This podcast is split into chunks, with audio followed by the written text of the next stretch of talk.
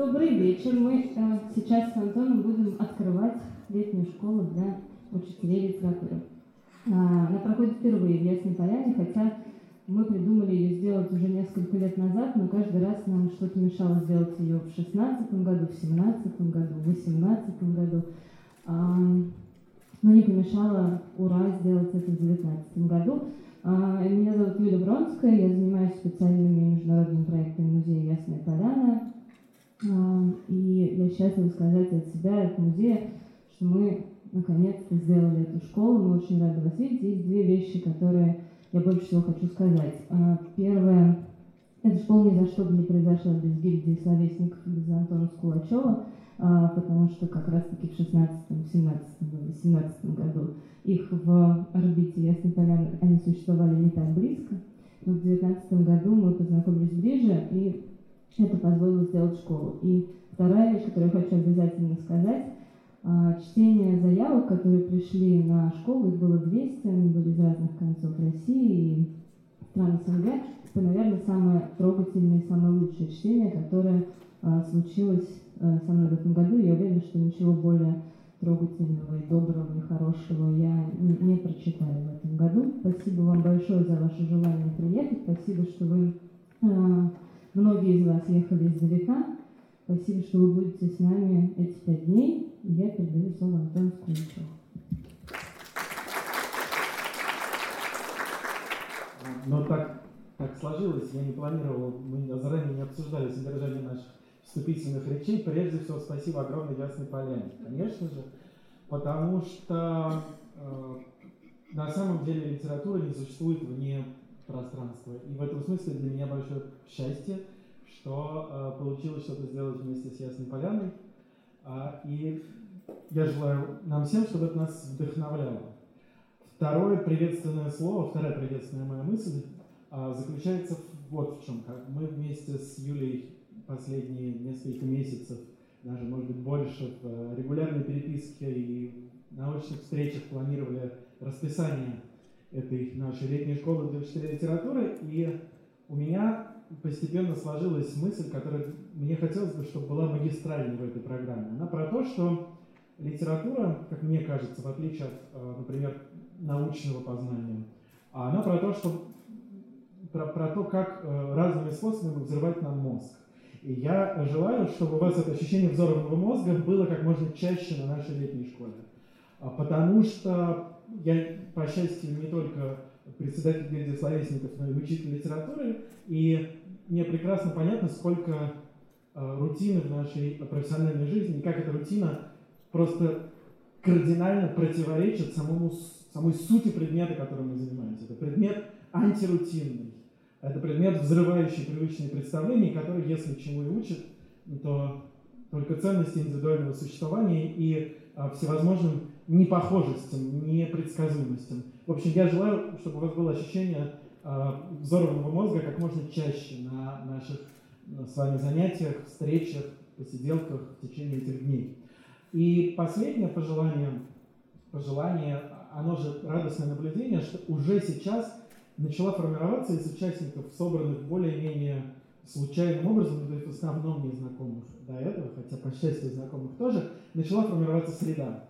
А, когда вы начали за столом уже обсуждать какие-то, ну это ужасная история, да, потому что учителя садятся за стол, и там происходит педсовет, да, сразу. Вот. Но дело не только не столько в педсовете, а в том, что это и есть формирование профессиональной среды. Я желаю, чтобы ощущение густоты и насыщенности этой среды у вас возникало и на этой школе, и после нее, чтобы те ниточки, которые завязывались здесь, потом были важны в дальнейшем. Вот. А я очень рад всех видеть, очень благодарен всем людям, которые причастны к этой школе, и надеюсь, что все будет очень здорово. Я хочу добавить к программу, что мы попытались сделать так, чтобы за пять дней вы увидели очень разную ясную поляну, вы встретитесь с людьми, которые 20-30 лет работают хранителем дома Толстого, и они вам расскажут свои истории. Это будет не просто э, стандартная экскурсия в дом Толстого, они поделятся тем, как они э, в течение этих лет сохраняли те 40 тысяч объектов, которые есть в доме Толстого. Вы встретитесь с людьми, которые также 20, 30, 40 лет э, спасают леса, посаженные Толстым. Вы, ну, мы стараемся вам показать, как не только литераторы и исследователи работают с текстами Толстого, но и как современные драматурги работают. С ними мы пригласим вас на аудиоспектакль в один из дней. И, конечно, эта программа не была бы такой, если бы мы не э, сотрудничали с нашими партнерами.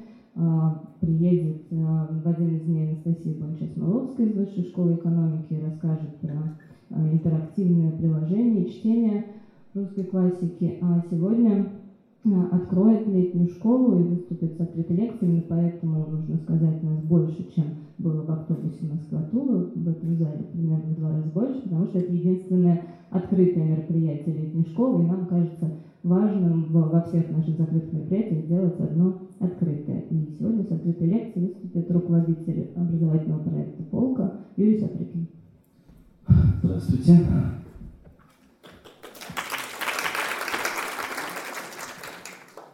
наверное, надо сказать два слова не столько о себе, сколько о нас. Полка, вот тут а, виден ее логотип.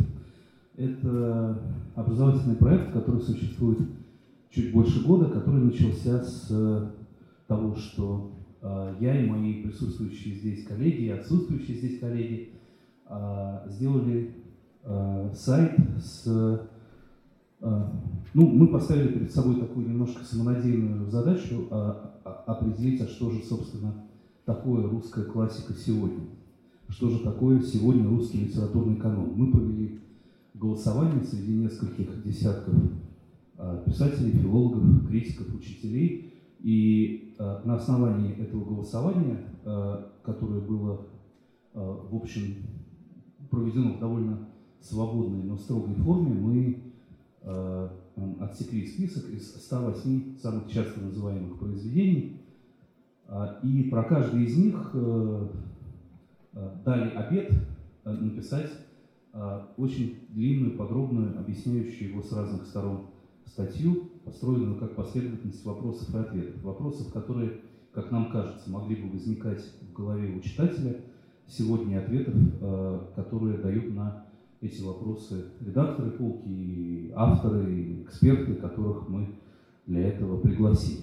А, вот за время пути а, проект смог немного подрасти, теперь это еще и а, подкасты, которые мы записываем в, внутри нашей редакции, разговоры о русской литературе под разными углами, на разные темы.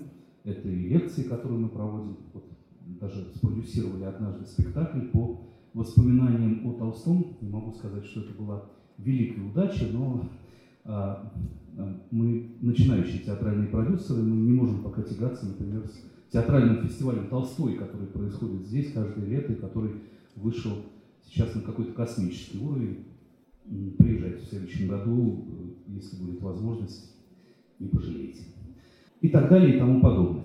И, э, собственно, тот вопрос, на который всеми своими ответвлениями пытается отвечать э, проект Полка, это вопрос о, о, что, за, что такое для нас сегодня э, классические русские книги, о чем они с нами говорят именно сегодня, зачем они именно сегодня нам оказываются нужны, и что мы именно сегодня в них видим такого, чего не видели раньше, или что особенно как-то с нами э, резонирует. Что касается темы этой лекции «Страх перед литературой», то я должен сказать, что я себя чувствую не очень в глубоком положении. Я, конечно, сам эту тему заявил, но я подозреваю, что э, каждый из вас знает об этом гораздо больше, чем э, я и чем мои коллеги. Более того, каждый из вас гораздо лучше знает, как с этим страхом справляться. Поскольку если вы э, приехали на, на, на эту летнюю школу, это значит, что что вам не все равно, вы в э, своих учениках, людях, с которыми вы общаетесь, э, как-то э, находите приемы, как преодолеть вот этот барьер, барьер ну, легкого отчуждения, легкого отторжения, который дети очень часто испытывают по отношению к, к литературе и к той литературе, которую мы изучаем в школе. Поэтому я был бы вам очень признателен, если бы, ну, я вот немножко поговорю, а а потом мы бы поговорили об этом с вами, потому что мне, правда, очень интересно, как отвечаете на этот вопрос вы. А может быть, никакого страха и нет. Может быть, это я э, себе все придумал, и эта тема вообще, э, ну, немножко, немножко, что ли, э, такая умышленная. Я, конечно, имею в виду не страх перед литературой как таковой, а, а по счастью, ну, несмотря на все наши сетования по поводу того, что мы мало читаем или дети наши мало читают, а, сложно представить себе человека, который бы испытывал вот настоящую фобию перед литературными текстами. Конечно, речь идет о страхе перед а, школьной программой по литературе, страхе, который испытывают э, часто а, дети, которые с этой школьной программой сталкиваются. У этого страха есть вполне знакомые вам проявления. Наверняка вы много раз слышали о том, что ну вот это все скучно, это все как-то очень многословно, это все из какой-то чужой жизни. А, там ходят люди в кафтанах, камзолах, сюртуках, которые ездят на облучках, и есть какие-то мужики, которые говорят «ужо», и охотники, которые говорят «чу», и невероятно длинное описание природы, вообще непонятно, зачем там появились, зачем так подробно рассказывать вот просто про какую-то картинку, которую, на которую можно за секунду посмотреть глазами. И все это, ну как бы очень много слов, а, непонятно зачем сказанных и относящихся к какой-то давно прошедшей жизни. Очень часто этот страх не перед настоящими романами, повестями, тем более стихотворениями. Этот страх перед каким-то заранее понятным нашим ученикам ожиданием, а перед э, каким-то образом русской литературы, который ну, волшебным образом формируется у них ну, уже как минимум к середине э, школьной э, программы. Это некоторое ожидание, которое э, ну, ты как будто заранее знаешь, с чем тебе придется столкнуться, и то, с чем ты сталкиваешься, в, э, как бы в эту колею уже автоматически для тебя встраивается. Ты смотришь на это именно именно такими глазами. Ты смотришь на это с недоверием, с отторжением и с отчуждением. И э, вы прекрасно знаете, что задача учителя в огромной степени не заключается в том, чтобы это отчуждение преодолеть, как-то проломить его, взорвать, как говорил Антон, эту стену, которая как бы сама собой возникает. У этого э, страха есть вполне объективные причины, э даже не связанные с, с тем, как строится школьная программа, ну, причины эти, если вдуматься хотя бы в том, что практически ни одно из произведений, входящих в школьную программу, не было написано для детей и подростков. Никто из писателей не предполагал, что если Толстому сказали, что «Войну и мир» будут в обязательном порядке читать все жители России в возрасте 16 лет, он бы, наверное, э, упал в обморок. Это совершенно не предусматривалось э, в момент ее написания. Все эти тексты написаны для довольно узкого круга образованных людей, которые разделяют с автором его вкусы, его убеждения, язык, на котором они говорят проблемы, которые их волнуют, и это все, в общем, ну, для подготовленного читателя. Да? А, и эти книги объективно становятся старше. Так вот, если задуматься, Анна Каренина, например, вот за то недолгое время, что я живу на свете, стала старше в два с половиной раза. Э, на Э, стала старше почти на треть.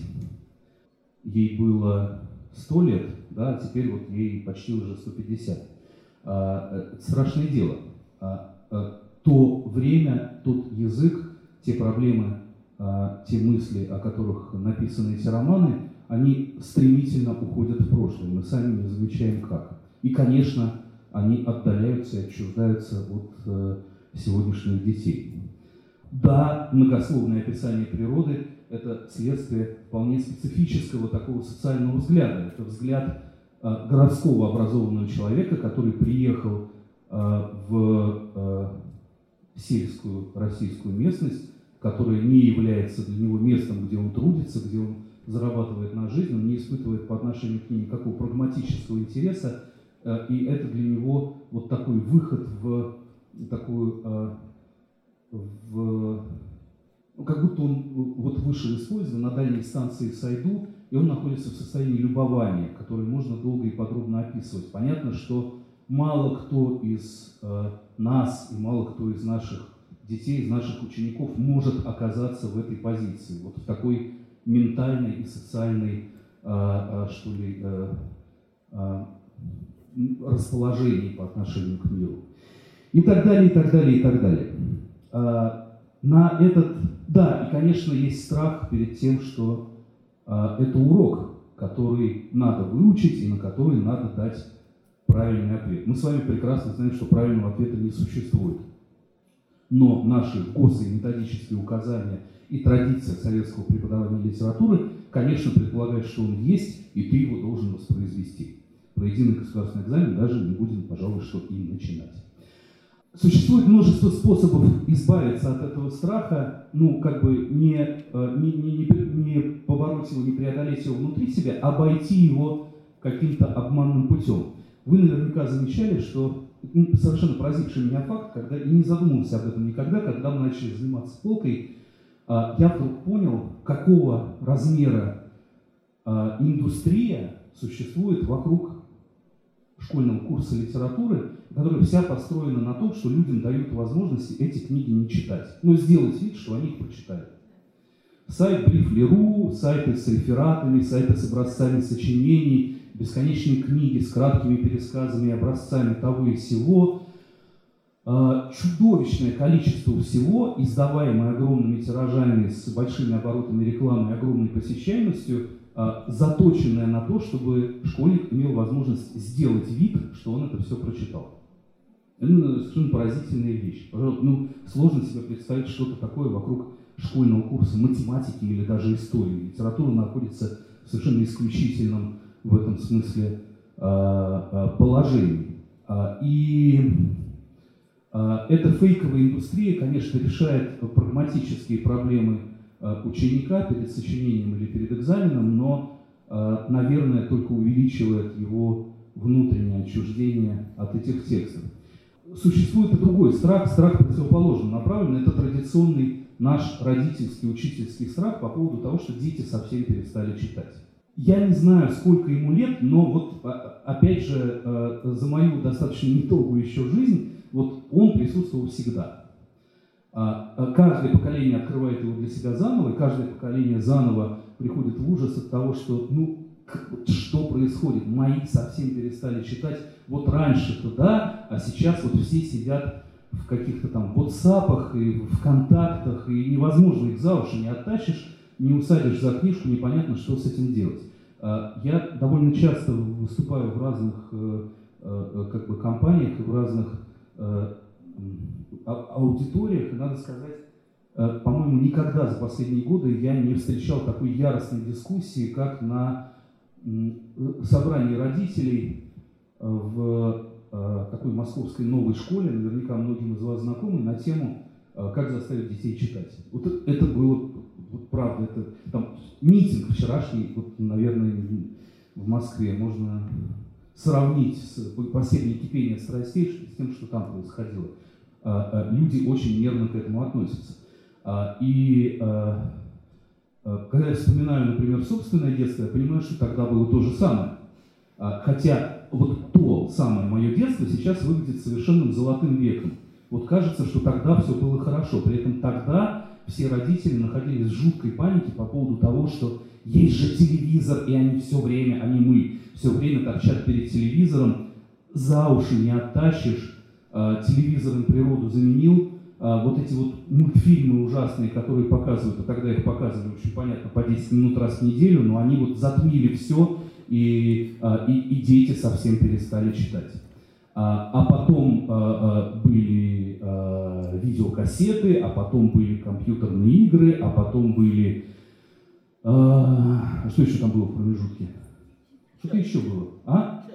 Чатики. Да, теперь вот появились мессенджеры. Дальше э, мой прогноз, что появятся VR-очки с э, э, дополненной реальностью, и это будет, ну, вот, вот поколение э, родителей, чьи дети будут ходить в VR-очках, будут вспоминать нынешнее время как золотой век. Вот тогда-то все читали а, непрерывно.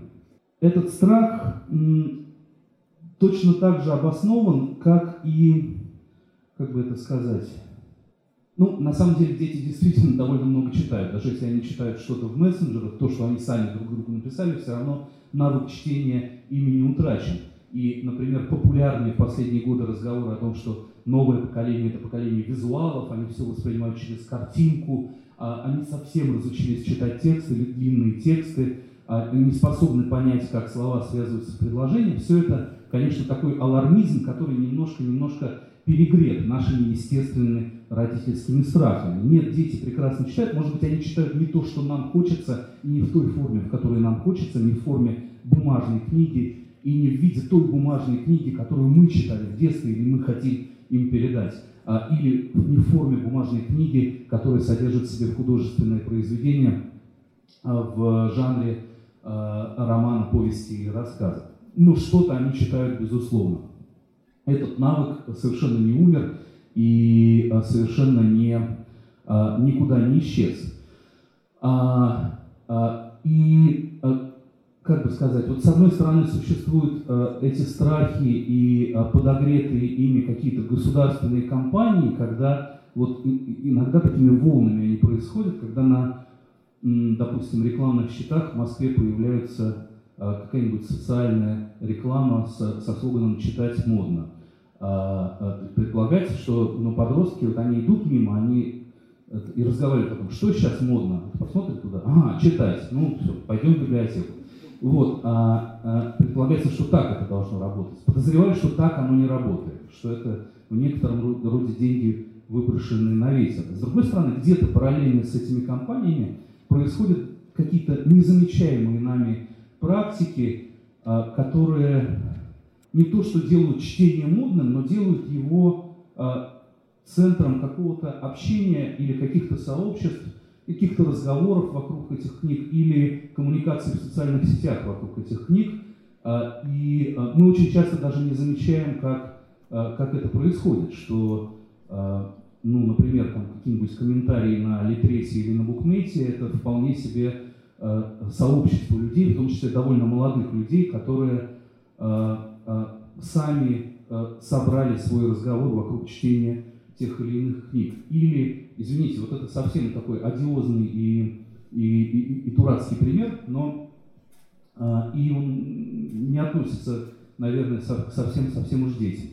Но а, недавно мне довелось чуть-чуть поучаствовать в премии за а, лучший книжный блог, и там был а, была номинация э, «Книжный блог в Инстаграме». Я никогда сроду не видел ни одного книжного блога в Инстаграме, вообще не понимал, как это? Ну, все-таки про книги надо что-то писать, что-то рассказывать, а Инстаграм это картинки, и вдруг оказалось, что это какая-то вот бездна, Марианская впадина, э, Эверест э, э, книжного блогерства, которое существует не совсем в той форме, в которой действительно мы привыкли. Типичный книжный блог в Инстаграме – это очень красивая фотография, в, в которой ну, как-то вкраплена обложка книги. Например, среди и, их ужасно много, и у них огромная аудитория, там десятки тысяч подписчиков. Например, меня совершенно заворожил блог какой-то девушки, которая фотографирует прочитанные ею книги с ее крольчонком. У нее ну, домашний милый крольчоночек, вот, и она как вот усаживает его, раскладывает какую-то мишуру вокруг, бахрому, э, хвою, э, цветочки, как-то его так поворачивает книжку, вот, кто это фотографирует? Ну и дальше, в общем, идет ну, достаточно наивное и трогательное описание. Вот мы с Пушистиком прочитали «Смерть Ивана Ильича». А, многое понравилось. Вот. А, в это, на, на, на это уходят совершенно невообразимые силы. Я вот представил себе, сколько нужно, чтобы выстроить композицию этого кадра, сколько нужно времени, чтобы вот разложить все, все это хвоинки и бантики, а, и как бы кролика заставить вот сидеть именно так. Я не понимаю, откуда там берется время на чтение. Это, это полный рабочий день, в общем. Вот. И, и это вот тьма. А, и совершенно очевидно, что есть вокруг нас какое-то незамечаемое нами сообщество, где чтение и разговор о чтении – это часть какого-то, ну, я бы сказал, гламурного, но в слове гламурного есть осуждение, да, есть какого часть какого-то стиля жизни, а, которым можно гордиться, где э, книга такую прочитанная – это предмет для, ну, такого тщеславного э, показа, красивой картинки. Но она прочитана, и э, о, о ней ты что-то пишешь все равно, и что-то в комментариях с тобой по этому поводу обсуждают. То есть в каком-то смысле для этих людей внутри этого инстаграмного комьюнити э, читать действительно модно. Вопреки и параллельно со всеми государственными компаниями, которые нас в этом убеждают. Ну и совсем уже лирическое отступление. Не знаю, заметили ли вы недавний скандал, который устроили инстаграмные блогеры по поводу высказывания директора издательства «Фантом Пресс» Игоря Алюкова, который написал в Фейсбуке, что вот, мол, дескать, мне очень не нравится, когда вот фотографируют книги, держат их пальцами, ногти, ну, это как-то неэстетично. Вот, а, и а, а, человека реально чуть не сжили со свету.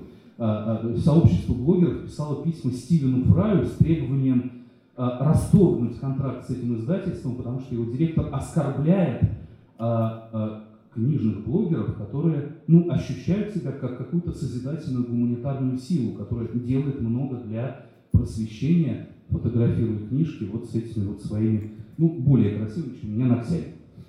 Лирическое отступление заканчивается, возвращаемся назад. Про то, как бороться с этими страхами на уроках литературы, в десятый раз говорю, наверняка вы знаете лучше меня. И в дискуссиях, которые идут на эту тему которые я вижу на эту тему на страницах профильной прессы, там, в издании «Мел» или в учительской газете, или в фейсбуках разных учителей, в общем высказываются одни и те же абсолютно резонные и справедливые замечания, а, что да, наверное, ну вот как-то мы медленно подходим к тому, чтобы а, ну, не придерживаться так уж строго вот этого сформировавшегося за последние десятилетия канона, Э, списка э, э, самых значительных произведений русской литературы и не изучать его в хронологическом порядке. Может быть, с детьми там в четвертом, пятом, шестом классе нужно попробовать почитать что-то что полегче, может быть, нужно изучать это медленнее, может быть, надо дать им какие-то более интересные современные книги и не спешить так, не требовать от них читать э, тома за томами э, в э, каком-то спринтерском темпе. А, и э, очень хорошо, когда учитель может что-то почитать вслух, когда есть время остановиться и э, прочитать что-то подробно, медленно, разговаривая об этом со своими учениками, как учил нас, кажется, Даниэль Пеннак в своей книжке, да, а, с э, заповедями читающего ребенка, декларации прав читающего ребенка. Каждый прав, ребенок имеет право не дочитывать э, книгу, которая ему не нравится, читать ее с середины, читать ее задом наперед и так далее, и так далее. Вот, а это совершенно справедливые замечания, которые наталкиваются на точно такую же объективную систему из э, э ФГОСов, почасового плана и ЕГЭ и всего остального, что держит нас в э, тонусе и заставляет нас существовать в том ритме с тем списком книг, с которым мы существуем. А давайте зададимся вопросом, что это за список книг. Вообще, почему он, не, не почему он такой, а зачем он нужен в принципе. Ну, кроме того, что это там, жемчужины русской литературы и самые великие русские литературные произведения. Ну, это, это действительно так, но из этого, может быть, не следует, что именно этот список должен совпадать со школьным курсом литературы. Э, пару лет назад на русском языке вышла довольно давняя уже книжка американского профессора литературоведа Харальда Блума под названием «Западный канон». Книга как раз защищающая само существование литературного канона, доказывающая, что э, самые важные книги в истории человечества – это не пустой звук, это действительно существует, и невозможно заменить Шекспира и Данте, например, ну, как э, требуют сейчас новые э, тенденции э, в Э, э, американской академии, заменить их списком э, писателей там, другого гендера, другой расы, другой этнической принадлежности, которые имеют равные права, но в силу каких-то патриархальных колониальных причин долгое время замалчивались. Нет, Шекспир и Данте есть, и они самые великие. И самое главное, конечный список великих произведений это объективная данность. Она не случайно появилась в культуре, она нужна человеку. А нужна ему, она ему потому, что человек смертен, потому что он за свою жизнь способен прочитать ограниченное количество книг. И культура в ответ на это осознание собственной смертности говорит ему, вот, дорогой человек, я для тебя за прошедшие столетия выбрала эти книги, и вот если ты посмотришь на этот канон, ты точно не ошибешься. Дальше ты можешь делать с ним что угодно, ты можешь его игнорировать, можешь читать что-то совсем другое, можешь обсуждать книжные новинки на Литресе и фотографировать их с крольчонком, но этот канон есть. И это а, а, то, что опыт веков и опыт человечества совершенно, ну, как бы обоснованно тебе предлагает. Вот с этими книгами ты не ошибешься, ты от них никуда не денешься. А, само понятие канона абсолютно закономерно, но состав канона а, в известной степени, ну вот да, с какими-то допусками, он э, не то чтобы случайен, но он изменчив. А, наверняка вы видели или, или встречались где-то с работами Михаила Павловца, прекрасного учителя, который изучает, как менялась школьная программа по литературе в советское время. И э, оказывается, что, ну, помимо того, что школьная программа по литературе тоже существовала не всегда, она когда-то появилась, и по историческим меркам она появилась относительно недавно. А, в, уже начале 20 века. Но за это недолгое время она успевала несколько раз существенно меняться и меняться как-то ну, довольно странным образом. Да? Для меня было а, а, удивительным фактом то, что «Война и мир» — вот, казалось бы, краеугольный камень, на котором стоит и вся русская классика, и вся русская культура, и, и, и школьная программа. А, а, это ну, вот, тот, как бы это сказать, во всех смыслах необходимый четырехтомник, с которым сталкивается каждый школьник, и сам объем которого производит на каждого школьника а, незабываемое впечатление. Что «Война и мир» появилась в школьной программе в годы войны, что до этого в школьной программе была Анна Каренина. И понятно, по каким причинам 43 год нужно Э, поднимать патриотический дух, нужно в школьной программе произведение, которое говорит о Великой освободительной войне, о патриотическом порыве русского народа. И Анна Каренина уезжает из обязательного школьного списка навсегда, хотя, казалось бы, так если вдуматься, э, это тоже, э, это тоже странно. Ну, на самом деле, величайший русский роман Э, не изучается в школе. Как Фолкнер говорил, э, Фолкнера спрашивали, назовите три романа, которые должен прочитать каждый человек, он отвечал Каренина, Каренина и Каренина. Вот Каренина, Каренина и Каренина в школьной программе нет. А в 60-е э, годы преступление и наказание, казалось бы, самый, ну, вот доведенный до состояния уже, не знаю, анекдоты или детской считалки или пословицы роман из школьной программы «Пять старушек и уже рубль». А, э, он появляется в школьной программе в 60-е годы. До этого на этом месте были господа Головлевы, а Достоевского не было вообще а, а, в списке обязательного чтения. Там, не, не, не внеклассного, не какого-то вот, а, а обязательно изучаемых произведений.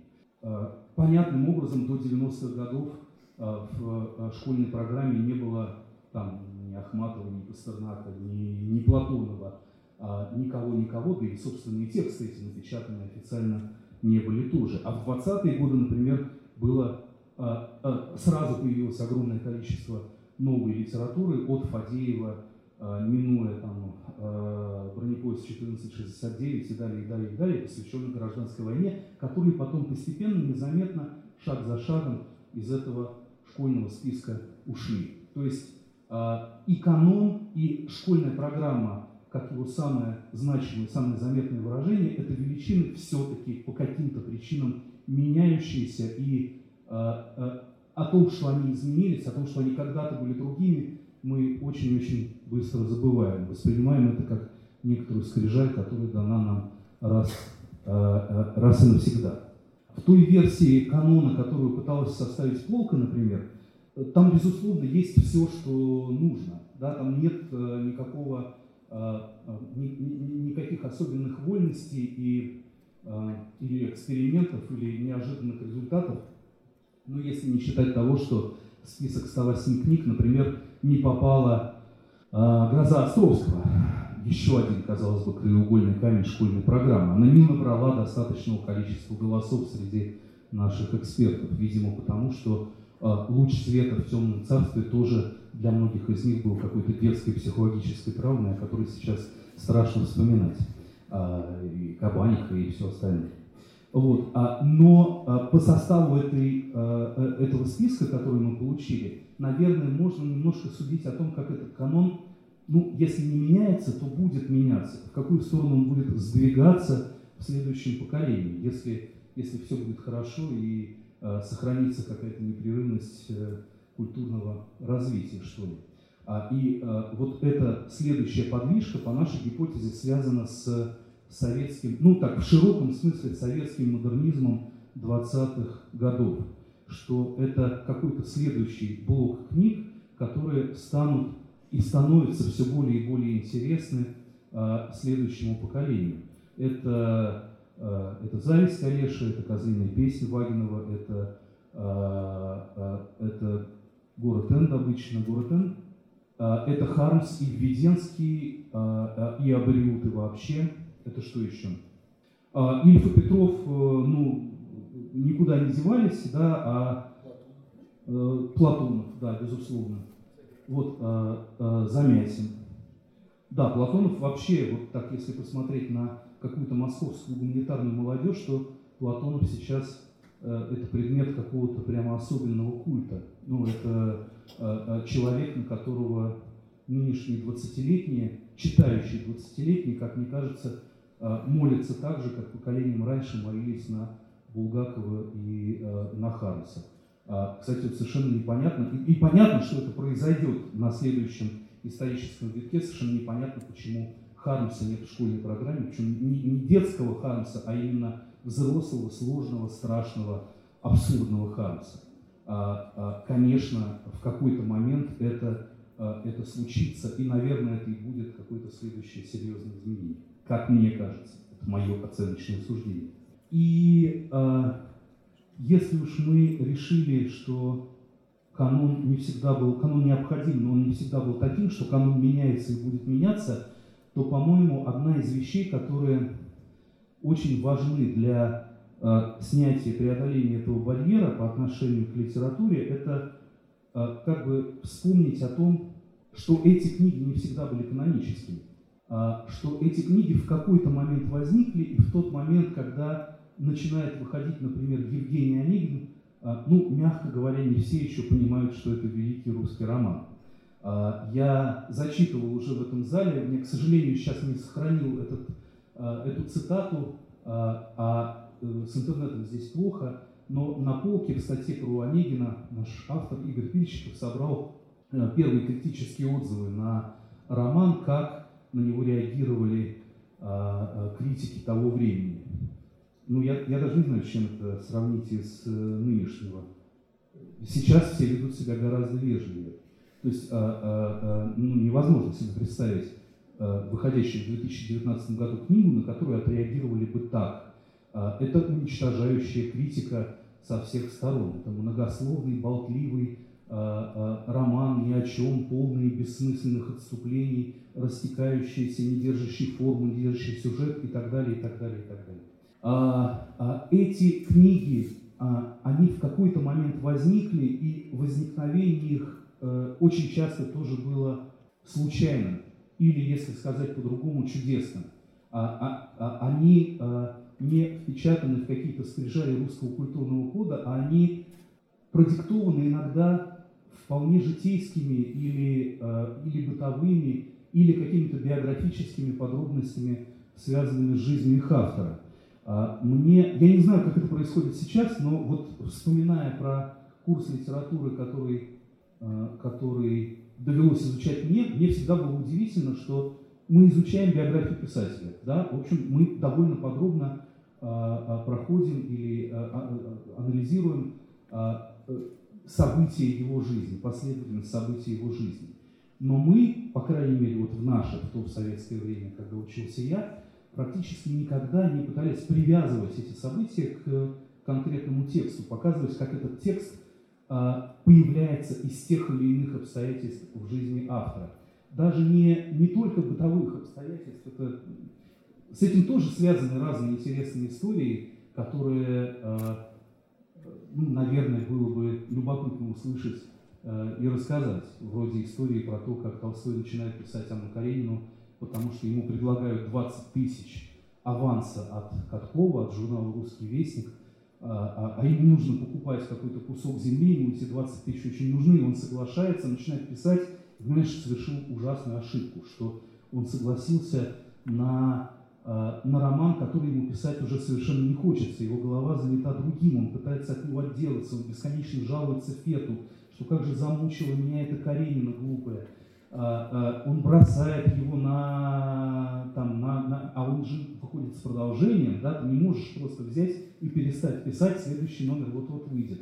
Но он, тем не менее, делает паузу, бросает ее на год, а, а, бесконечно изводит всех домашних, как бы ему поскорее с этим разделаться. Воспринимает это как ну, невероятно докучливый долг а, про разные варианты редакции и отвергнутые там черновики, ну, не мне рассказывать, это и так понятно. И он в какой-то момент все-таки заводится и доводит эту историю до конца. По-моему, для меня, по крайней мере, знание о том, что это не какие-то тексты, которые спустились в законченном виде с неба, а что они продиктованы где-то вдохновением, а где-то борьбой с самим собой, а где-то необходимостью, а где-то отчаянием, а где-то какими-то живыми человеческими чувствами в любом случае, которые очень легко примерить на себя, очень легко э, э, как бы испытать сочувствие по отношению к ним.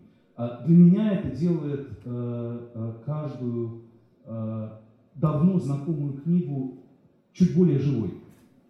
А, и то, что это не просто книги, которые, ну вот, там, были задуманы для того, чтобы решить художественную задачу. Как мы все, опять же, знаем из стандартных школьных формулировок, в образе Платона Каратаева Толстой хотел показать ну, там, всю красоту души русского народа. Ну, то есть предполагается, что Толстой сел за стол и говорит, так, как бы мне показать всю красоту души русского народа? Что же нужно? В образе Платона Каратаева. Вот, точно. А, что на самом деле а, большинство этих текстов были ужасно полемическими и очень привязанными к каким-то идейным спорам а, а, того времени.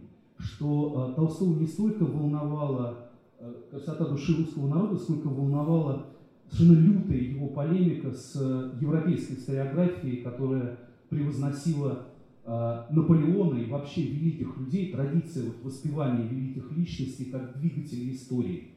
Вот, в огромной степени «Война и мир», конечно, написана как колонка, как газетная полемика по отношению к этим идеям. А, и а, а, если посмотреть с этой точки зрения на Каренину, то окажется, что Каренина при всей своей красоте, стройности и невероятной психологической глубине в то же время это тоже невероятно полемический текст по отношению ко всем идейным и общественным веяниям того времени, по отношению к духу времени 1870-х годов, к земствам, к Э, благотворительности, к э, светскому обществу, к бесконечно обсуждаемому в этом светском обществе женскому вопросу, э, разговорах об эмансипации женщин, о феминизме, как мы сказали сейчас. Как же все это раздражает Толстого? И как это раздражение, как эта язвительность, эта едкость и колкость просачивается в этот текст. Совершенно в нем очень много иронии, и эта ирония а, ну, она совершенно несокрушима а, и невозможно, невозможно противостоять. Она очень точно язвит и очень сильно попадает в цель. Что уж говорить про историю с эпилогом, с последней главой, которую Катков оказывается, отказывается печатать, потому что Толстой издевается там над добровольческим движением, над добровольцами, которые уезжают на войну в Сербию. А, а, и а, князь Щербацкой говорит, вот бы вот всех этих патриотов, этих, как бы мы сказали сейчас, диванных публицистов, вот бросить бы в окоп, вот там бы они понюхали пороху, там бы они поняли, чего значат их слова. То есть буквально издатель, который 4 года печатал этот роман, отказывается печатать его финал, потому что Толстой ну, как бы мы сказали пять лет назад, издевается над концепцией русского мира, над добровольцами, которые поехали спасать наших братьев на юго-восток э, Балканского полуострова. это же все очень легко почувствовать и, э, и примерить на себя, и понять, что это живой текст, написанный живым человеком, который злился, который спорил, который обижался, который язвил, который иронизировал, э, который сражался с какими-то вещами, которые происходили вокруг него. Это не просто история, рассказанная в вакууме, в которой в тех или иных образах он хотел что-то передать. Э, а уж что касается критических отзывов а, и реакции на каждую из этих книг, это совершенно отдельная история, история, которая, как мне кажется, делает их, ну что ли, еще более живыми, еще более хрупкими, еще более дышащими, потому что э, э, если Пушкину и Толстому в тот момент, когда они пишут свои великие романы, совершенно не очевидно, что это, великие, что это великие романы, то их современникам это не очевидно. А, тем более, про Онегина мы уже сказали, а про Каренину, когда она начинает выходить, она выглядит ужасно старомодной. 1770-е годы, 10 лет после христианской реформы, люди ждут от великого писателя земли русской, что он выскажется по наболевшим проблемам, наконец откроет какую-то важную истину, что же делать с землей, с мужиками, с народом, как же, как же сделать, чтобы всем стало хорошо. А, и он начинает писать роман о каких-то великосветских страстях. Даже фамилии Вронский, Тверская, они как будто взяты из э, литературы 1830-х годов, из очень старомодной, очень устаревшей литературы 40-летней давности. Зачем это? Кому это все он рассказывает? Какие-то балы, какие-то ужины. Это все так несовременно. А, Коровий роман, пишет э, э, в письме Петр Ильич Чайковский. А, э, Толстой доказал с умением и талантом, что женщине не следует гулять ни с юнкером, ни с флигель-адъютантом, когда она жена и мать. А, пишет Некрасов, заметим, первый издатель Толстого.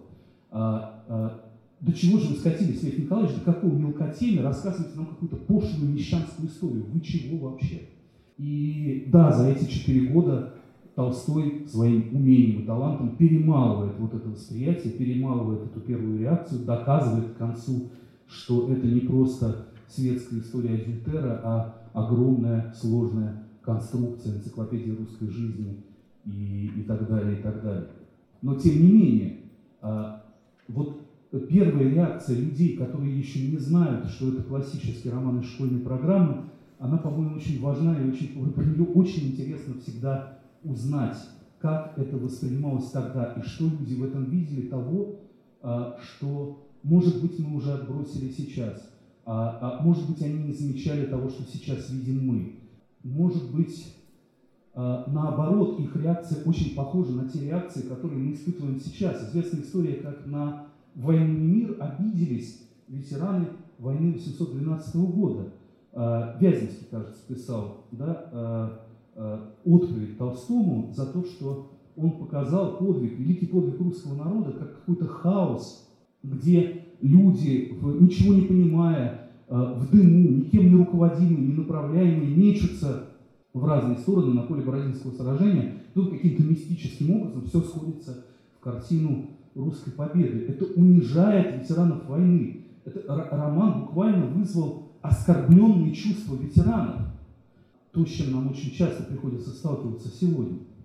Вот, по-моему, все, про что я говорил сейчас, все это сводится к, опять же, типично толстовскому приему, глубоко укорененному в культуре и до Толстого, но развитому Толстому приему, а, который он использует, когда а, показывает, как Наташа, Наташа Ростова приходит в оперу, или как девочка в филях слушает, что говорят генералы на военном совете.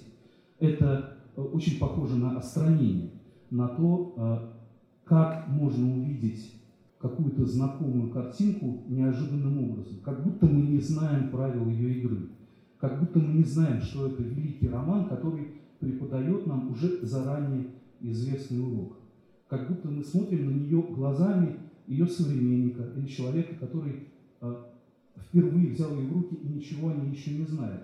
Как будто ее репутация в культуре и судьба в культуре еще не устоялась. Вот. И, по-моему, наверняка это не единственный прием этого остранения. но, по-моему, сам остраняющий подход, сам, сама попытка сделать, увидеть знакомое как нечто новое, увидеть давно понятное как что-то неожиданное и живое, это то, чего очень не хватает людям, которые боятся школьной программы по литературе. И опять же, наверняка вы умеете, вы умеете это делать лучше, чем могу себе представить я. Но вот если бы я был э, э, сейчас учеником, если бы я был человеком, который сталкивается с этой школьной программой впервые, то вот этих историй, историй про знакомое как нечто новое, мне бы очень и очень, наверное, не хватало. Я бы очень хотел услышать. Очень часто приходится слышать в последнее время о том, что, ну, как бы, зачем мы изучаем все эти тексты именно в таком виде? Затем, что в них зафиксирован русский культурный код. В них зафиксирована некоторая культурная программа, которая передается из поколения в поколение и руководит э, нашей жизнью, нашими мыслями, нашими поступками, тем, как мы видим мир. Мне это представление кажется, с одной стороны, немного странным, ну, то есть, очевидным образом, наверное, не может быть одного и того же культурного кода для а, помещика, который решает задачу, как ему заставить работать отпущенных на свободу крестьян, и для а, а, школьника, который а, решает задачу, как ему успешно сдать ЕГЭ. А, очевидно, что их волнуют очень разные вещи, их представления о мире очень и очень разнятся, в них очень сложно найти а, общую точку э, схождения. И вообще э, очень часто интересно смотреть на эти тексты, даже на некоторые ситуации, на некоторые типы и модели поведения, на некоторые этические э, программы, которые в них заложены, не на как нечто, чему мы должны подражать, а на как нечто такое, что с тех пор изменилось. Э, и вот эта разность, эта разница оказывается самой интересной а, для, для нас. А, потому что, ну да, Каренина могла бы ведь развестись, и ничего бы этого не было. И, и вообще всех русских книг не было бы, если бы у героев были мобильные телефоны, и они могли бы пить антидепрессанты, как часто пишут сейчас в Фейсбуке. Но а, интересно видеть как раз то, как вели себя люди, которые не могли развестись, у которых не было телефонов, у которых не было таблеток и психотерапевтов, как они решали те же самые проблемы, которые мы решаем сейчас. И э, э, при всей странности вот этого представления о едином культурном коде, который сквозь века руководит всеми нашими действиями, в этих текстах очень часто есть вещи, которые действительно что-то нам про нас объясняют.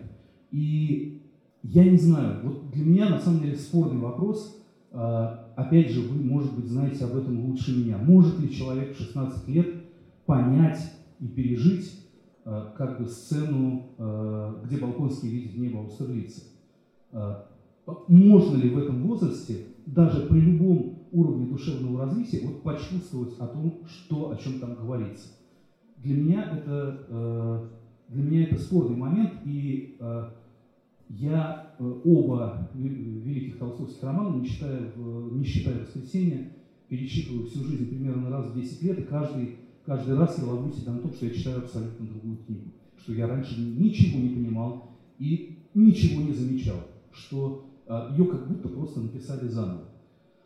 А, но а, то, что какие-то вещи понятные в этом возрасте, ну вот как это сформулировано в статье Полки, почему у Каренина так торчат уши, почему ты а, в тот момент, когда ты отчуждаешься от человека, э, перестаешь любить человека, становишься дальше от человека, вдруг начинаешь видеть его в ином свете, почему ты замечаешь в нем те физические особенности, физические недостатки, которых ты раньше не замечал. И наоборот, что делает с тобой страсть, как она меняет твою оптику взгляда, а, как эта страсть развивается внутри тебя и какие, а, а, что она с тобой делает, куда она тебя может завести. А что такое дружба, а что такое верность, а что такое долг, а что такое честь. А, эти проблемы, на которые нет, наверное, единственного точного решения, зашитого в какой-то книге, но они для человека в 15-16 лет без сомнения актуальны, и это то, на что на варианты решения чего ты все равно э, смотришь, то, что ты все равно замечаешь в этих книгах. Или очень хотелось бы, чтобы ты в них замечал. Пережить Наташу Ростову как себя, а Печорина как человека, в которого ты безнадежно влюбилась и, и страдаешь от этого. Вот в этом, наверное, э, как бы самый надежный рецепт и самый верный способ того, как проломить эту стену недоверия или отчуждения перед литературой. И понятно, что тут нет, не может быть универсальных рецептов, и эта стена э, проламывается у разных людей по-разному, в разные моменты. И, э, конечно, помимо всего, о чем мы сейчас говорили, конечно, самой вот такой золотой удачей становится вообще изменение отношений к литературе, когда ты понимаешь, что э, это это прежде всего какая-то удивительная музыка, которая говорит с тобой о, о самых важных вещах, которые, которые меняют тебя изнутри, самим звучанием своих слов.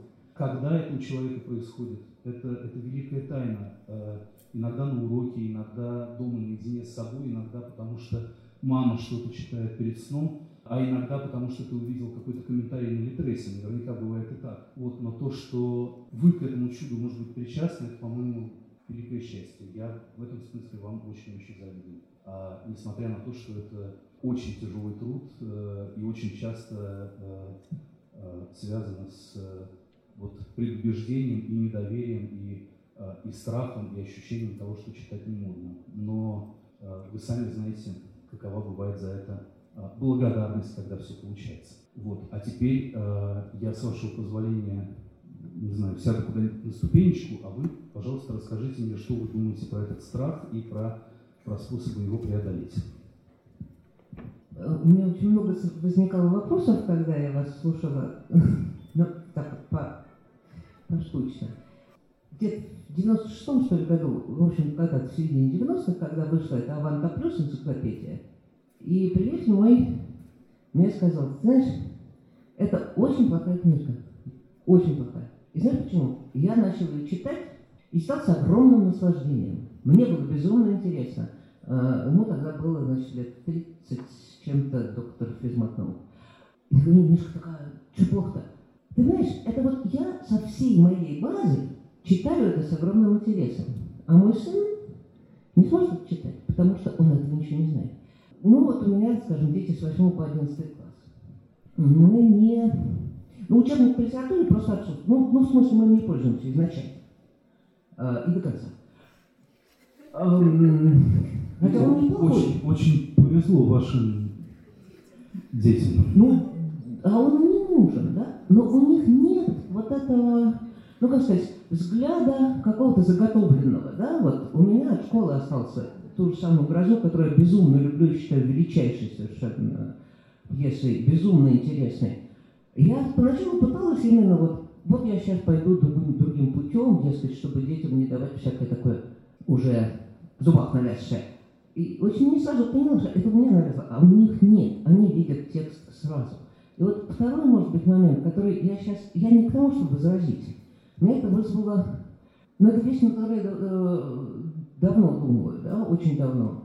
Вот биография, вот история, да, э, что происходило тогда. Да, я сама предпочитаю сейчас читать нонфикшн, и это безумно интересно. Как же, ну, это мне интересен уже человек. Будет, они, они, им, им до него дела нет. Я, скажем, люблю Толстого, потому что я как вот взяла «Войну мир» в руки, к счастью, в 10 лет, а, то есть до школы, в смысле до того, как в школе проходили, как утонула в ней, так после этого в школе мне было, вот, вот эта книжка мне школу не испортила совершенно, да? После этого мне интересен Толстой. Но сперва текст должен идти, мне кажется, что именно поиск в тексте того, понимаете, вот поймет ли ребенок, да, конечно, не поймет, да и мы не поймем. Но мне кажется, что первое чтение, настоящее правильное чтение, без учебника, без вопросов, без образов, э, без замысла автора и особенно того, что он там хотел кому-то или не хотел сказать, это правильное чтение. То есть человек там утонул, у него вместо буквы картинка перед глазами, он никого не слышит, он все это почувствовал. Да? И он это поймет и будет понимать потом всю жизнь. А почувствовал он сразу. И, в 16 почувствует. Поэтому мне кажется, что вот этот вот, мне правда кажется, что мы переносим свое это. Конечно, у человека, который э, не читает книжек, жизнь гораздо лучше, чем у того, который читает. У него куча свободного времени, у него очень мало проблем, ему легко, и у него каждый день новая жизнь какой-то. И это действительно прекрасно, потому что, ну а чего, никаких заморочек. Но вот это ощущение, да, вдолбленных когда-то суждений, вот от этого самого, того, что сейчас осталось э, по литературе, к счастью, не все сдают э, только в формате экзамена, э, у них этого нет, они-то с нуля подходят. Я среди своих учеников последних, а сколько, 30 лет, да, э, не встречалась вот с этим отталкиванием от текста ни разу. Но именно потому, что я не трогаю вообще биографию. Мы работаем с текстом и с тем, с тем идем от текста и от языка. И, и как-то работает. Мы, интересно, что вот мы сегодня с коллегами ехали сюда и, э, и спорили о том, ну вот, например, вот Некрополь Ходосевич. Собрание упоительнейших историй из жизни интереснейших людей. Можно ее читать, нужно ли ее читать, или интересно ли ее читать, если ты не знаешь ничего и не читал никаких текстов Брюсова, Ходосевича, Горького э, и всех остальных. Вот. И, и мы не сошлись, потому что, ну там, для меня, скажем, Некрополь – это сам по себе ну, невероятно захватывающая книга. Даже если оставить в стороне то, что все это о писателях и, а, и главное, а, а, что в них важно, это их текст.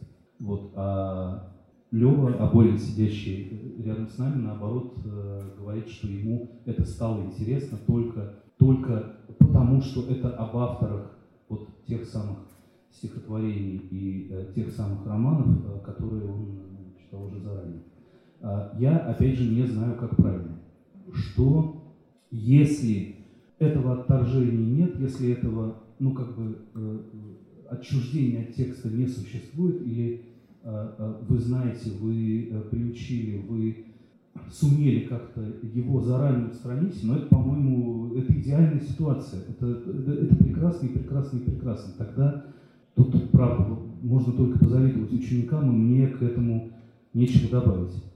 Почему я ухватился за биографию? Потому что мне кажется, что как-то именно сейчас, то ли от того, что много э, пишется, выходит, переиздается, э, и, э, и все это выходит на, э, там, снимается в фильмах и так далее, и так далее. Э, и все это становится тоже частью какой-то уже почти поп-культуры.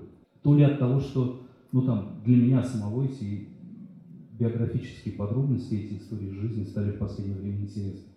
Но мне кажется, что где-то это может послужить крючком, который э, затягивает э, тебя в текст. Если такие крючки нужны. Если они не нужны, прекрасно. Вот, но я не знаю, э, э, ну, по, по поводу книги Басинского «Бегство от рая» у нас тоже раз, в коллективе разные мнения. А, а с самим автором вы еще увидитесь, тем более. Вот, но привело ли кого-нибудь прочтение книги «Бегство от рая» назад к Толстому? Может быть, не школьников, может быть, уже взрослых людей. Ну, безусловно, да. Ну, безусловно, да.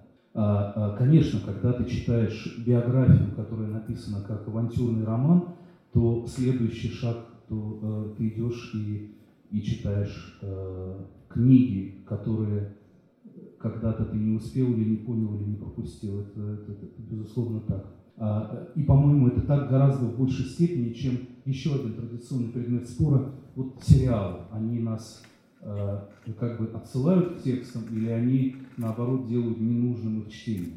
«Война и мир» BBC – это для тех, кто не хочет, это часть индустрии, которая позволяет не читать «Войну и мир», или это, наоборот, ворота, через которые ты можешь в «Войну и мир» э, уже без страха зайти. Вот про сериалы, по-моему, вопрос дискуссионный, но про биографические подробности тут, по-моему, э, это всегда работает очень хорошо именно как дорога к тексту, именно как ворота в, ворота в текст. А что касается Толстого, я еще заметил, э, что э, не только в последнее время мы видим повышенный интерес к его биографии, но внутри каких-то социальных сетей, внутри субкультуры ВКонтакта, например, Толстой все в большей и большей степени выступает не, а, не, а, не автором Карениной «Войны и мира», а автором собственного дневника, точнее автором а, таких странных или абсурдных или глубоких афоризмов, на которые порезан его дневник и которые всплывают там и сям в соцсетях. Толстой – это человек, который вот таким странным, удивительным образом описывал собственную жизнь. И для, наверное, какого-то круга э, там, старшеклассников, сидящих ВКонтакте, может быть, они сталкиваются с ним или он им становится интересен сейчас именно в этом качестве, чего раньше, конечно, не было. Никому не был интересен дневник Толстого, сколько я себя помню, кроме профессиональных исследователей дневника Толстого. А сейчас это прямо, ну, произнесем это слово, мем, да? Вот, а, и это тоже хорошо. А, а, тут уже, наверное, нет такой прямой связи, как от биографии к тексту, но, а, но это держит фигуру автора в поле, в поле внимания, в поле интереса, и этот интерес когда-то во что-то раскроется. Вот, но опять же, если а, ученики готовы сразу входить в текст и готовы ничего заранее об этом не знать, это идеальная ситуация. Ну, правда, это в общем ровно то, о чем я и говорил а, столкнуться с ним как с чем-то абсолютно незнакомым, без всяких предубеждений и без всякого предзнания. Я просто да. без микрофона слышно, нормально? А, просто там, может быть, прозвучало, что я возражала, что вы не правы. Нет, нет, я понимаю. Нет. Если бы добавили еще часа четыре, то это был бы идеальный, это был бы идеальный вариант, потому что, конечно, через текст войти в историю, когда ты вот, вот здесь, а потом Потому что истории-то тоже они не знают. Да, и угу. войти через человека. Да.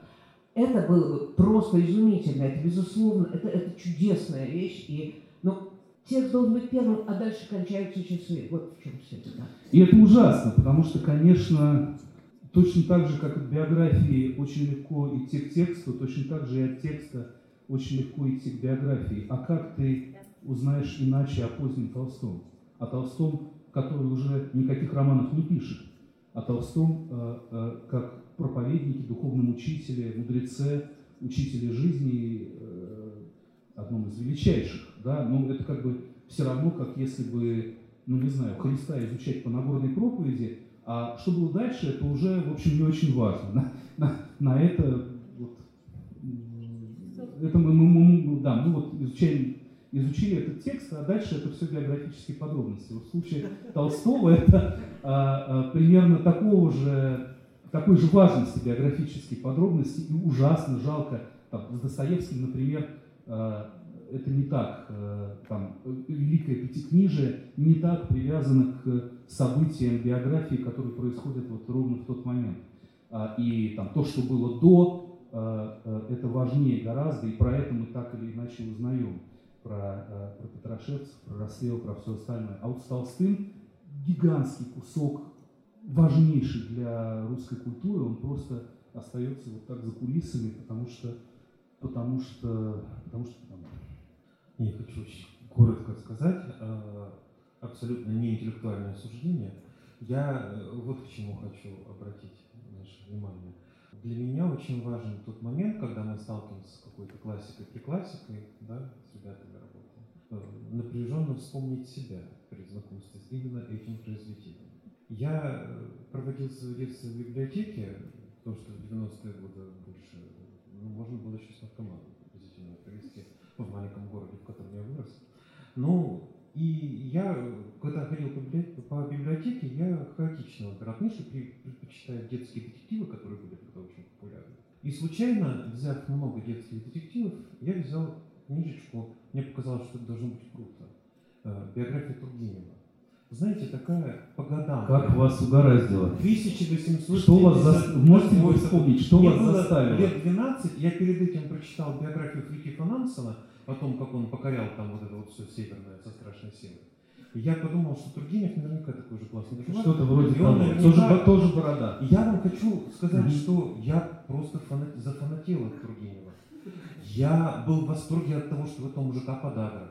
Ну, ну, ну, что вот в какие-то даты, в таком-то году у него был приступ подагры, он там страдал, значит. Мне так нравилась Спасская Лутовинова, простите, что я говорю об этом ясно понятно.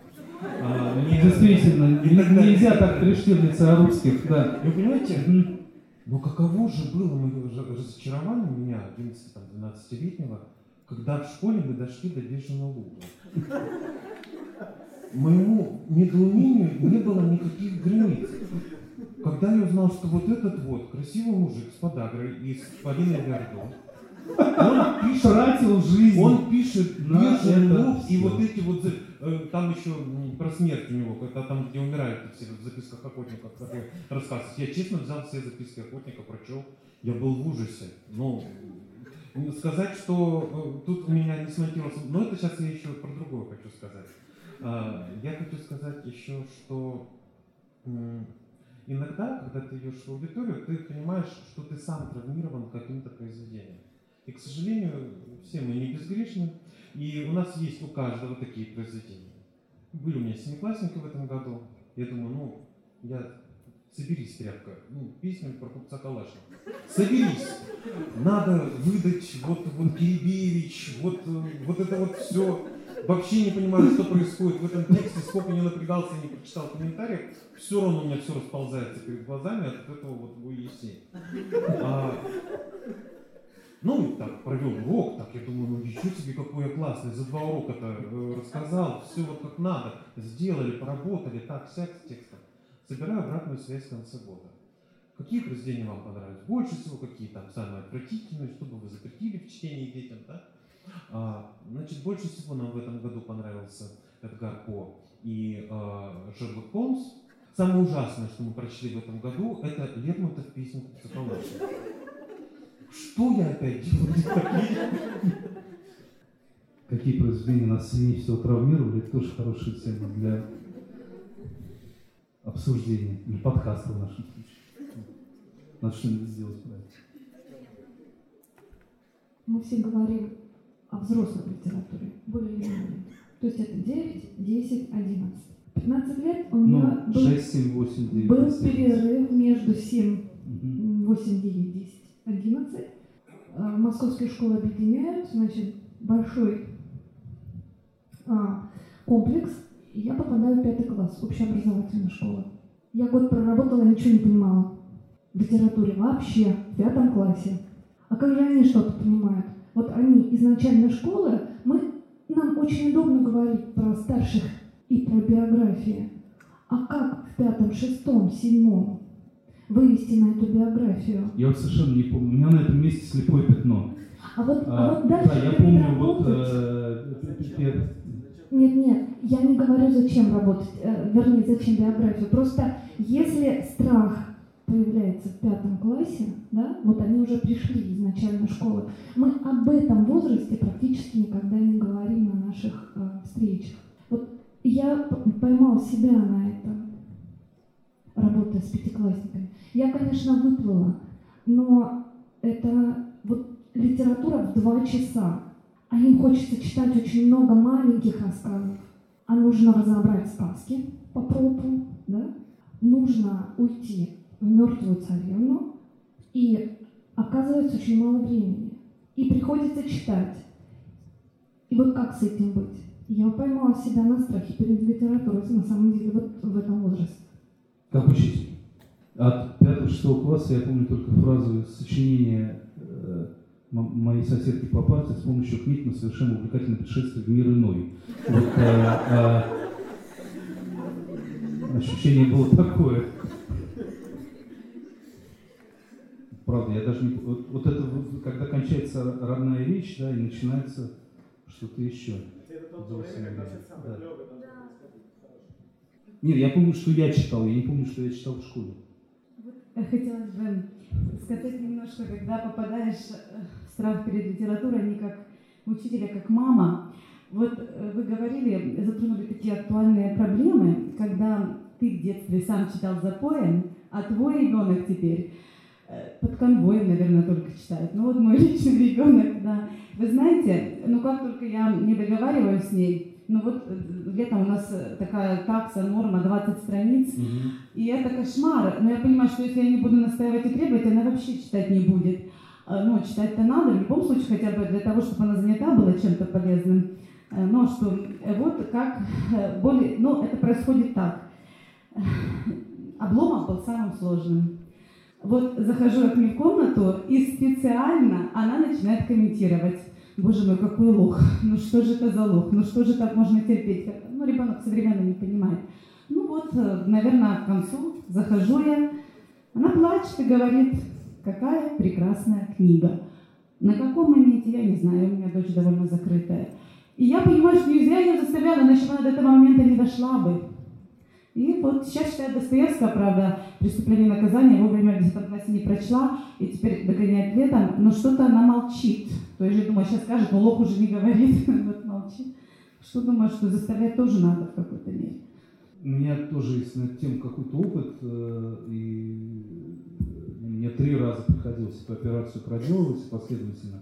И должен сказать, что вот при том, что сделаешь вроде бы одно и то же, а, а реагируют дети совершенно по-разному. Вот это, это настолько индивидуально. Вот все разговоры про то, что нынешние дети все такие-то, а, или все там, не такие, я абсолютно не принимаю. Вот просто три разных человека в одно и то же время, более-менее одной и той же среде, с одними и теми же приемами, результат абсолютно разный. От э, вялого равнодушия до какого-то фанатичного чтения запоем, вот, душа человеческой потемки, даже в юном возрасте. Я хотел дать... Эм, здравствуйте. Здравствуйте, здравствуйте. Да, я не имею отношения к преподаванию литературы. Никогда Это мы уже слышали за обедом, да. Да, да. Но я вот хочу спросить, может быть, или... Эм, я тоже ни, никогда не преподавал. Мы с вами на... Э, Оба, здесь да, э, товарищи по несчастью. Белые вороны в этом зале. Вот, но я подумал, что, может быть, я работаю в школе наблюдаю иногда за учителями литературы и за детьми, и мне э, вот возник такой вопрос, а может быть вообще этот страх перед литературой, который вот сегодня много раз упоминался, может быть, он не имеет отношения к преподаванию литературы в школе, может быть, он в целом э, э, имеет отношение к какому-то климату и э, к тем как бы навыкам более широким, которые мы вырабатываем у детей там, с начальной школы или в средней школе. Потому что мне кажется, что если учителя в целом э, подталкивают детей к тому, чтобы мыслить независимо и формировать какую-то свою собственную, собственную точку зрения, а не, хотя даже самые лучшие учителя, вот я замечал, они все-таки иногда так сверху вниз немножечко преподают, а, а если вот все же ребенок умеет выразить эту какую-то собственную позицию, то, я, то он в конечном итоге либо ему понравятся все эти книги, и они тронут его, либо нет, потому что все дети разные. Но в целом нет беды ни в одном, ни в другом. А, но страха не будет. Вот я вот у меня тут дочь сидит, и у меня нет вот этих э, проблем с, с чтением внесений, я никогда не, не следил за этим, но вроде читает как-то немножко. И вот она мне недавно говорит, прочитала Фанвизина, да? А, а я, я говорю, вспоминаю тоже свои школьные годы, думаю, вот какая скучная, говорю, книга она уж, наверное, какая, какая на зубазы. Она говорит, что нет, это очень интересно, смешно, как пишет, остроумно. И, ну, я подумал, ну ладно, наверное, так и есть. Но, э, но я к тому, что говорю, что дети, они действительно, если ты их как бы подводишь к этому как, э, ну, вне вот этих, вне вот этих рамок или этих традиций, или, и, и учишь не следовать какому-то коллективному, а своему э, слушать, прислушиваться к своему голосу, но это де, делается не на уроках литературы, а в целом же, в школе, там, на других уроках или там, работе. Ну а что вот делать, Иван? Вот голос говорит. А, а, э, тебе говорят, вот, пожалуйста, прочитай, э, там, не знаю, Тараса Бульбу, э, Полтаву, поэму «Русские женщины», прислушайся, что тебе нравится. Голос говорит, ничего мне этого не нравится. Ну, может быть, это и есть. Ну, ничего мне этого не нравится, я пойду, ну, вот Гарри Поттер, может быть, лучший случай. И что дальше с этим делать? А, а... Я в этой ситуации точно дать Гарри Поттера. Просто mm. если, если еще есть позитивная повестка, ведь большинство детей-то, мне кажется, что они, э, э, там, если он хочет в Инстаграм залезть или Тараса Бульбы, ну тут задумаешься. А если он хочет Гарри Поттера, а не Тараса Бульбу, ну может быть дать ему Гарри Поттера, и потом он сам до Тараса Бульбы доберется.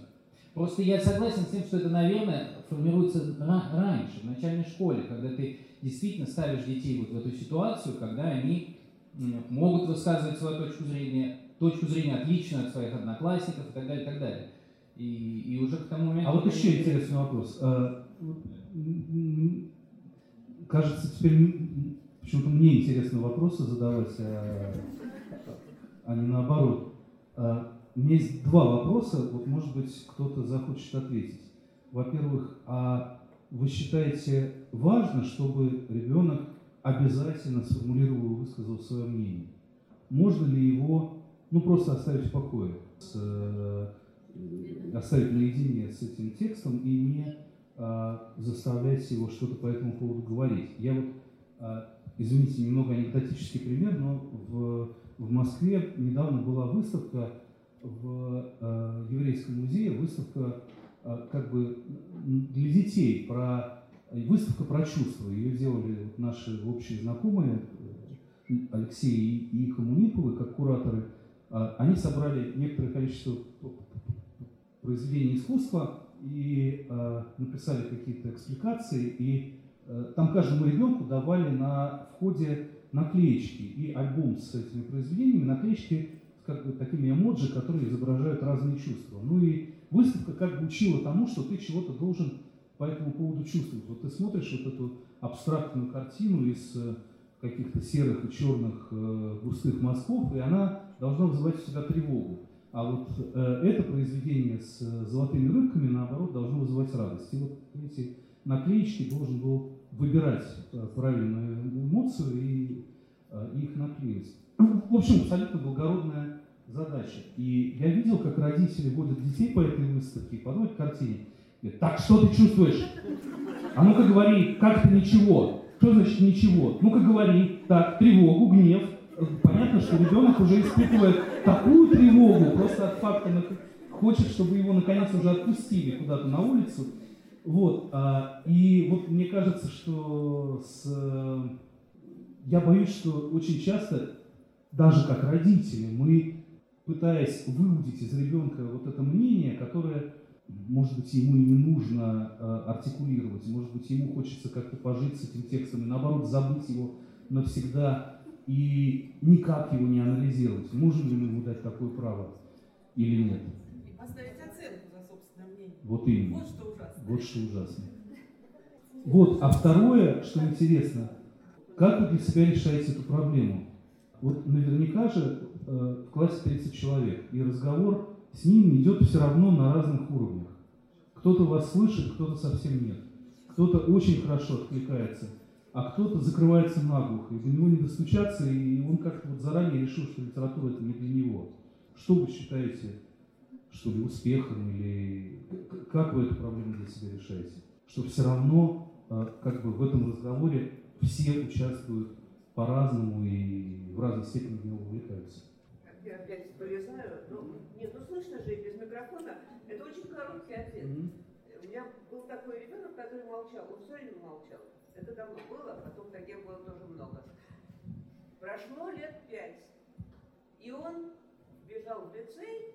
Буквально мы столкнулись внизу в коридоре.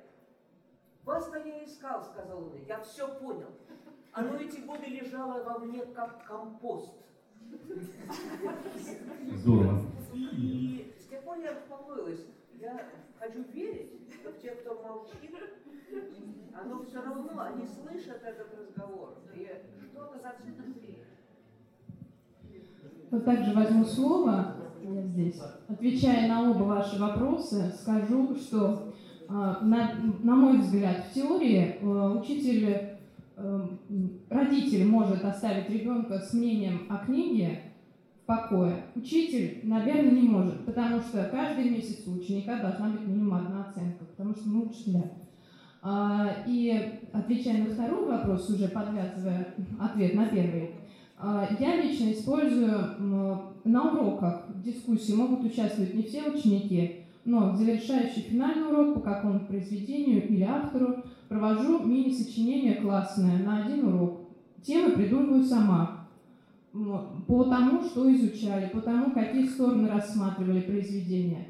Э, и прошу детей высказаться, что они думают. Темы выбираю посложнее, попроще, э, работать хорошо, оценки также получаю. То есть мнение каждого в той или иной степени я слышу.